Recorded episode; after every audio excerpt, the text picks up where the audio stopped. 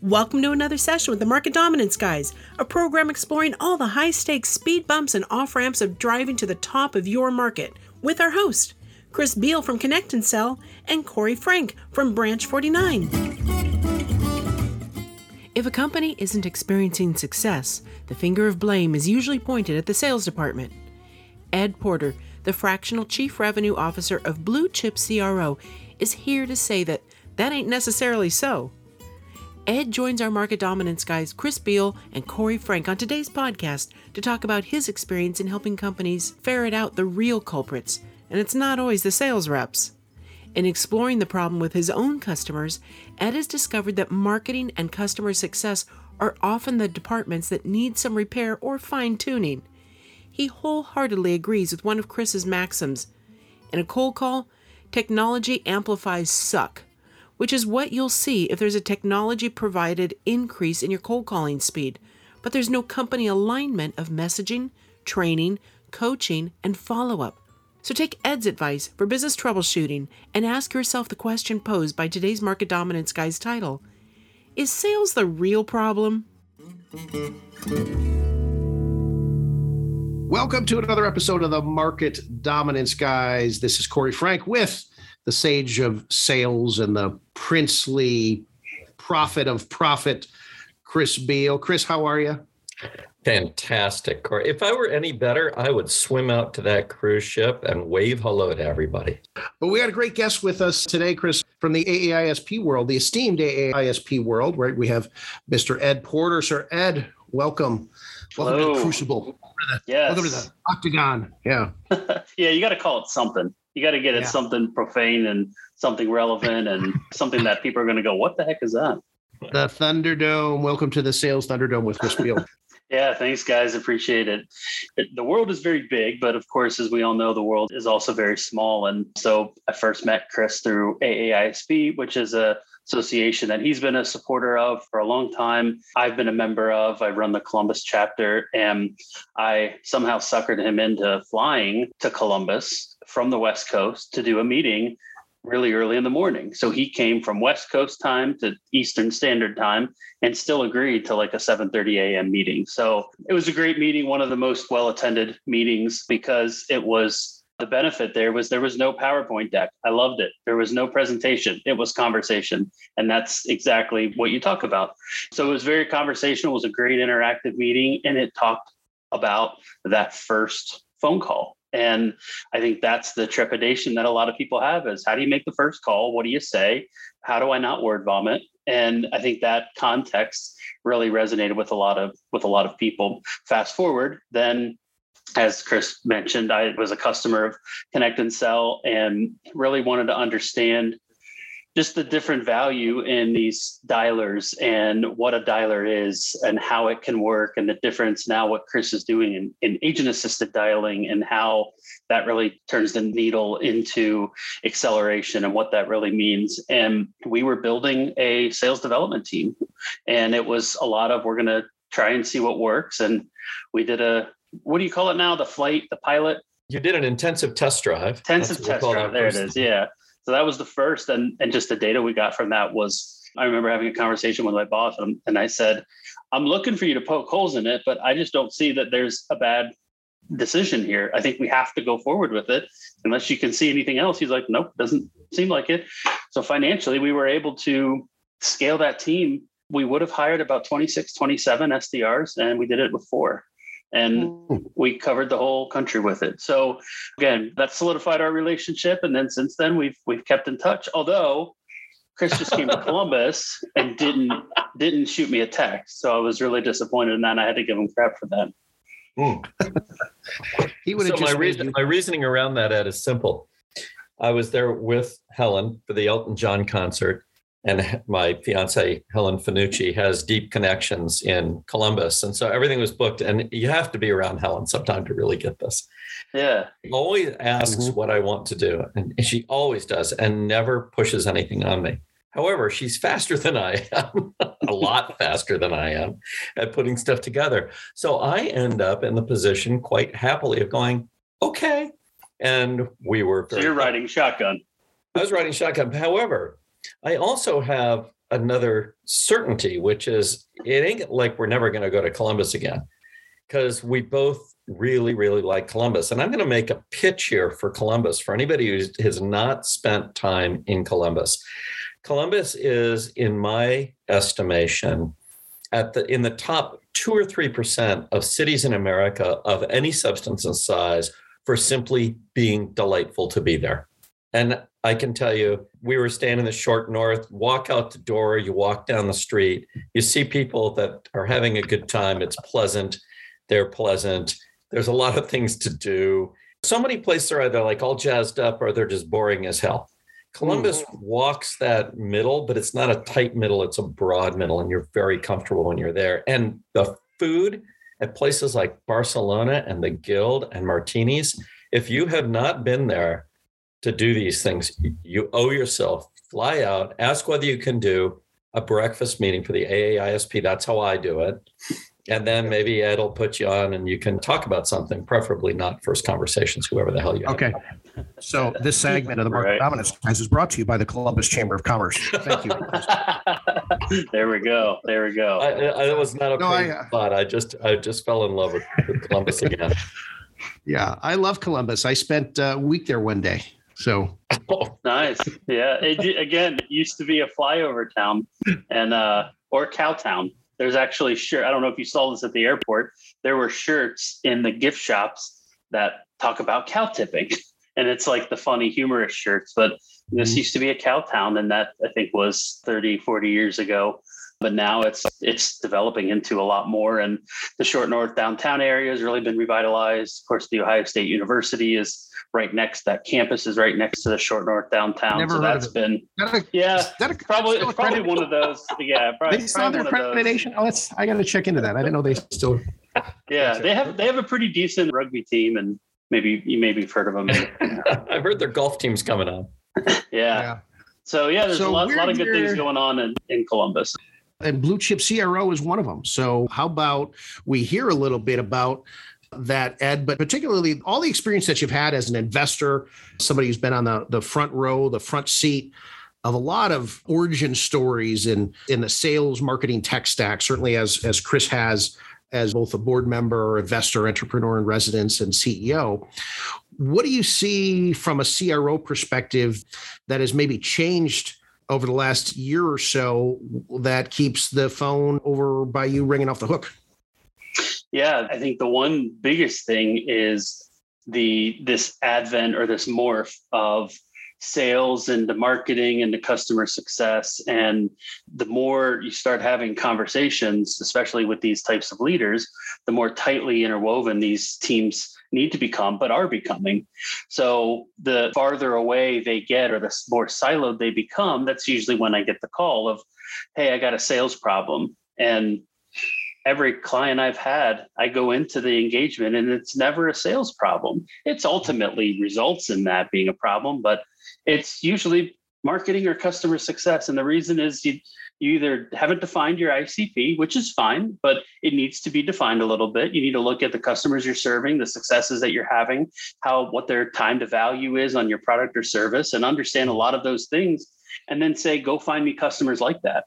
And then take that into marketing and have marketing create the messaging that really resonates with those types of customers and then get sales team using it. I mean, that's the other part is the reason why sales teams don't use the marketing stuff is because it's not good. and it's it's often everyone's in their own silo trying to recreate the wheel. So I go into this with, with clients and we really start like, hey, I need to talk to your customer success leader. I need to bring your marketing leader in. I need to align these two.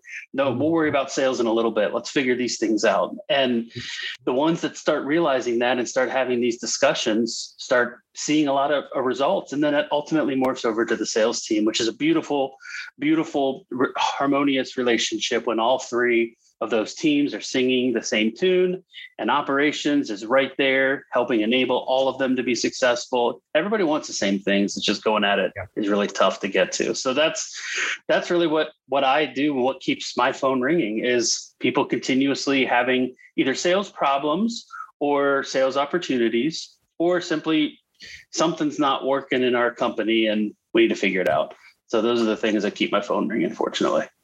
Well, it's funny you bring that up, Ed. Uh, Chris, I think this is interesting that the discussion you and I had, as we often do off camera here, about marketing spend and your friends from SiriusDecisions.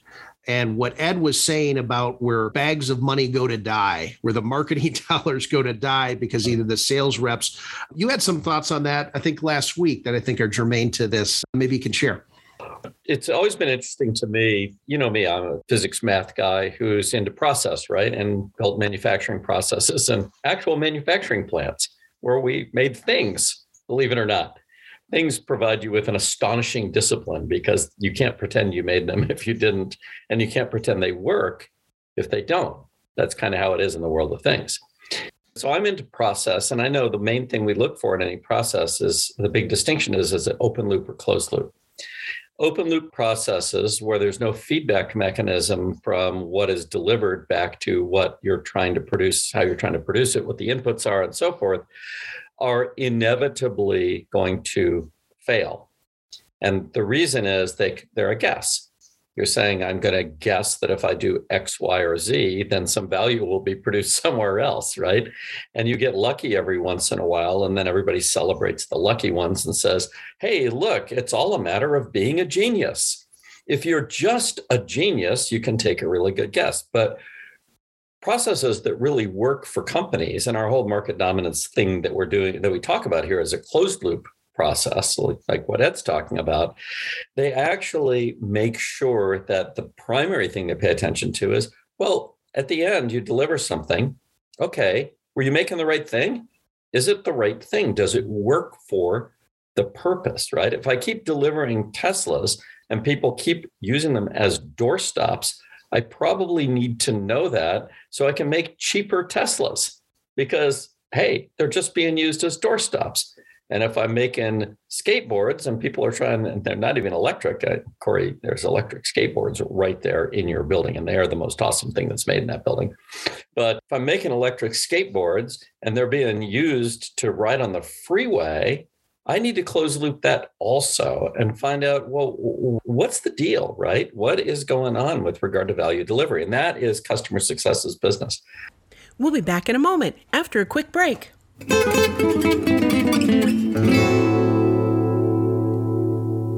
Connect and Sell. Welcome to the end of dialing as you know it. Connect and Sell's patented technology loads your best sales folks up with 8 to 10 times more live qualified conversations every day. And when we say qualified, we're talking about really qualified, like knowing what kind of cheese they like on their impossible whopper kind of qualified. Learn more at connectandsell.com.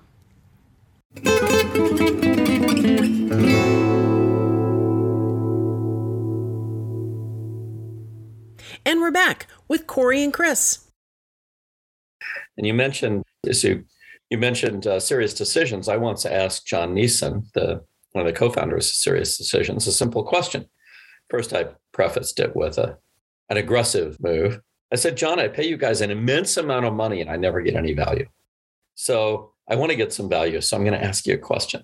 And I bet you don't know the answer, but if you do, it's of immense value to me.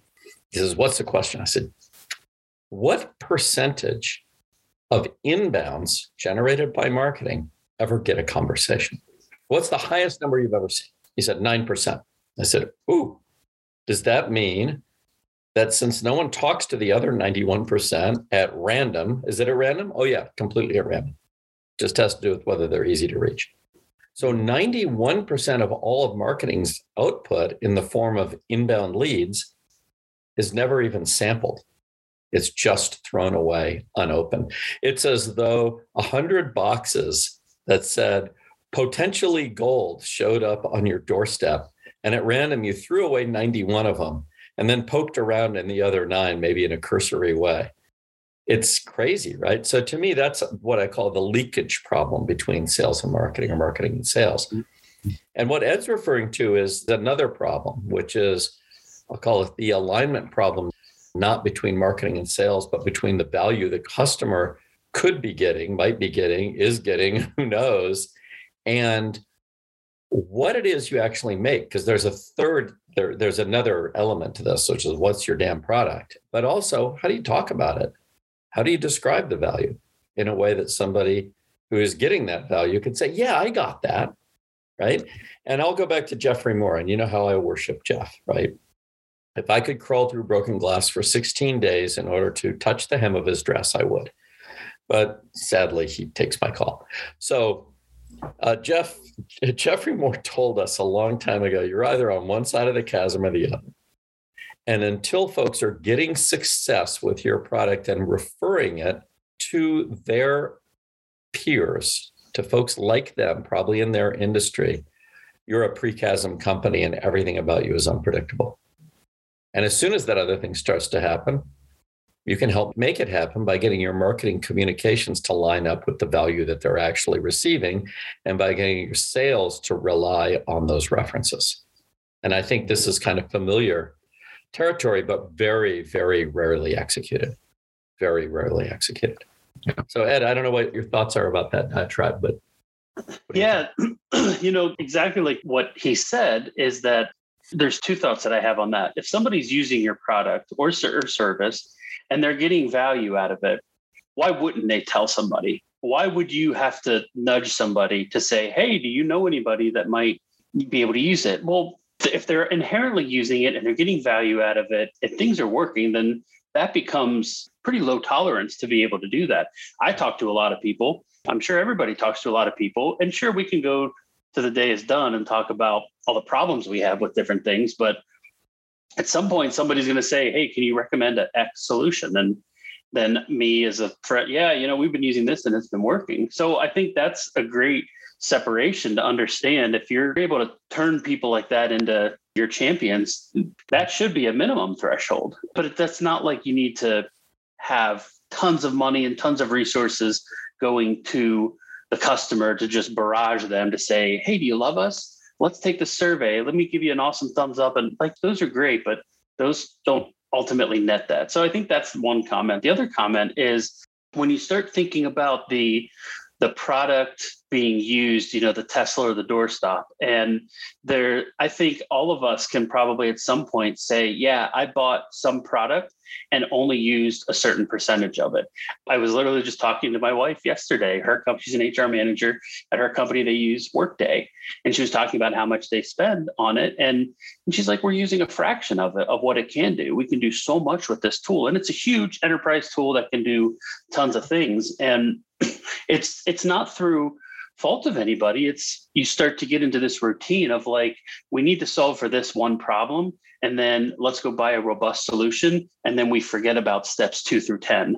So we get the one step done and we forget about everything else. So to that point is maybe somebody bought a Tesla because they're like, yeah, I don't want to have to pay to power it or I want to pay less to power it. Mm-hmm. And and then it just sits in a room and doesn't get used. So why don't I build a product that has less bells and whistles and costs 98%, 99% cheaper and it's got a different use case. So I think those are two things that you said that really hit and that makes a lot of sense. And there's a lot of people out there that probably do the same thing.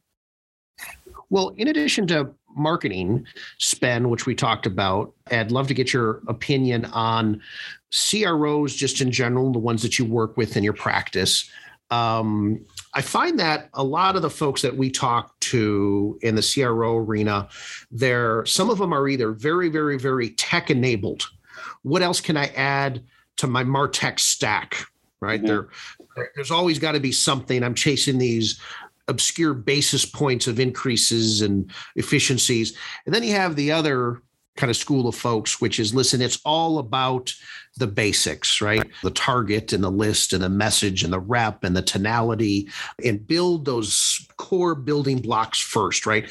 The John Wooden, put your socks on the right way, mm-hmm. tie your shoes the right way. What do you see? And maybe what's your philosophy?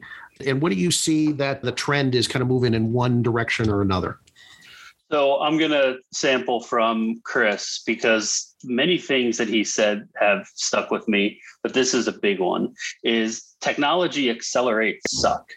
And that's absolutely what technology can do is if you don't have the basics done, technology is just going to expose that. It's just going to make you suck that much more. If you're trying to call people and you're picking up the phone and manually dialing, and you don't know what to say on the call, and you don't know how to close it for the next step, then it doesn't matter if you're making 10 calls a day or a thousand calls a day.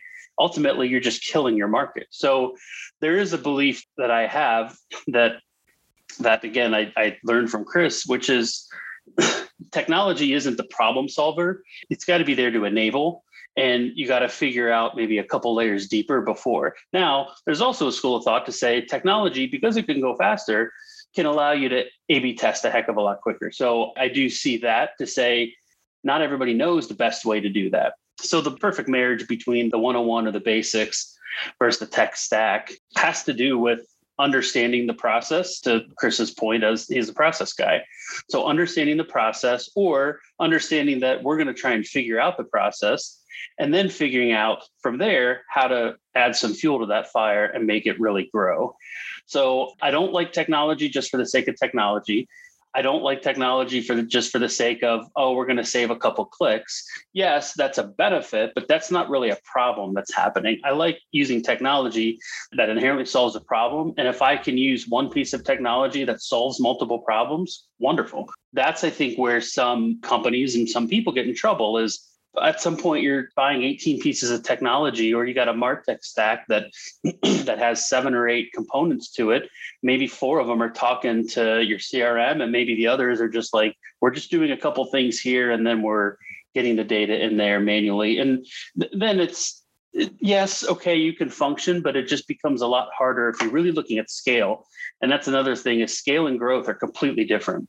And in order to scale, you got to have those things working because scaling isn't just adding more tech and adding more people and adding more revenue. It's got to be at the exponential value of it. So I don't know if this is really answering your question as much as is going into more of a thought about the fine line between having a great tech stack, but also having the problems figured out to understand is technology really enabling it and allowing you to do more with less? And if it's in that spirit, then measure it. Is it better to go forward with product A or product B? And I think when you get in the marketing side is there's several different tools that you can start looking at, not alone competitors in the same industry, but complementary technologies. So it's looking at each of those avenues and the stage that you're in and where you want to go and figuring out how do you what do you want the system to do? And then how do you build it so that it works that way instead of just saying it's an out of the box solution and all of a sudden if you build it they will come and then it hits and, and it never does. If you build it they will suck. Yeah. I mean, it, that uh, it is fascinating to me as a technologist. I've been building technology for other people to use for a while, probably 42 years and maybe a little longer, in fact. And, and you have the patents to prove it. I, I, do have one or two of those little devils. And I've been called into situations. I remember one many, many years ago at Sun Microsystems where they'd been working for two years on this technology to automate the testing of their computers. And they were getting desperate. Like the system was not coming together and the computers were coming off the line. And it'd be really good if they could be tested, right? Automated by. And so I remember walking into the room and, and listening for a while. And, and then finally somebody said, okay, you know, we got this guy here that we brought in, blah, blah, blah. Nobody ever likes that guy, by the way. If you're ever that guy, if you're ever that know, guy, you're not like nobody likes that guy. so, you know, I'm pretty used to it. So it's like one of the keys in sales, right? You have to be okay being the person who is the problem in order to be in a position to help somebody. It's like being a surgeon. You have to be okay being the problem. I'm going to cut into you with a knife in order to be able to help you. And if I faint at the sight of blood, well, I'm, I, I can't do my job very well. So you have to get good with it. So uh, finally, somebody said, Well, what do you think? Oh, snooty, woody expert who's been shoved down our throat. And I said, Well, I don't understand any of this. Would, could you help me out here? So can I have the whiteboard? Well, sure. So I draw a big circle on the whiteboard. And I said, So if this is what we're trying to build, and then I draw an arrow coming out of the right side of it. I don't know which side that is to you people in Zoom land. the side toward the bow of the ship, but that's probably the wrong way. And I said, so if this is the output and we don't know what it is, and I put a little stick figure there saying, here's a human being. We're going to actually find one and name them. When our thing we're going to build produces one unit of this output, and I put a dollar sign up above the arrow, how many dollars does this person or that, they're responsible for, how much do they save or do they make? And there was stunned silence. It took four intense days of discussion to name the circle, name the arrow, identify the person, and put a number on the dollars. Until you do that, you don't know anything. you don't know anything. I mean, you are just, it's like talk among yourselves. And as my mother used to say, if something is not worth doing, it is certainly not worth doing well. Mm-hmm. And it's not worth spending a bunch of money to do. Right. Mm-hmm. So you got to know, is it worth doing? And the answer to that doesn't lie inside of you, you know, inside the geniuses. It lies out there among those who are trying to take advantage of it, who are trying to use your thing. And that means you have to understand their business. What job are you doing in their business? There's another bizarre conceit that I hear all the time, which is, well, what, what we're bringing is something entirely new. It's like if they're not already having that job done, they're not going to buy your new thing to do that job. Got it? Like they're already doing it. You always have a competitor called the status quo. The status the quo. competitor almost always wins. 88.723% of the time, the status quo wins all B2B pursuits. There's, I mean, it's, that's like how it is. And it, it is funny because the people who dream up products are geniuses. and and they're so convinced of their genius that they would really rather not have that inconvenient truth come back to them and says, uh, you know, they can't ever charge the Tesla, but apparently it's really heavy, makes a great doorstop.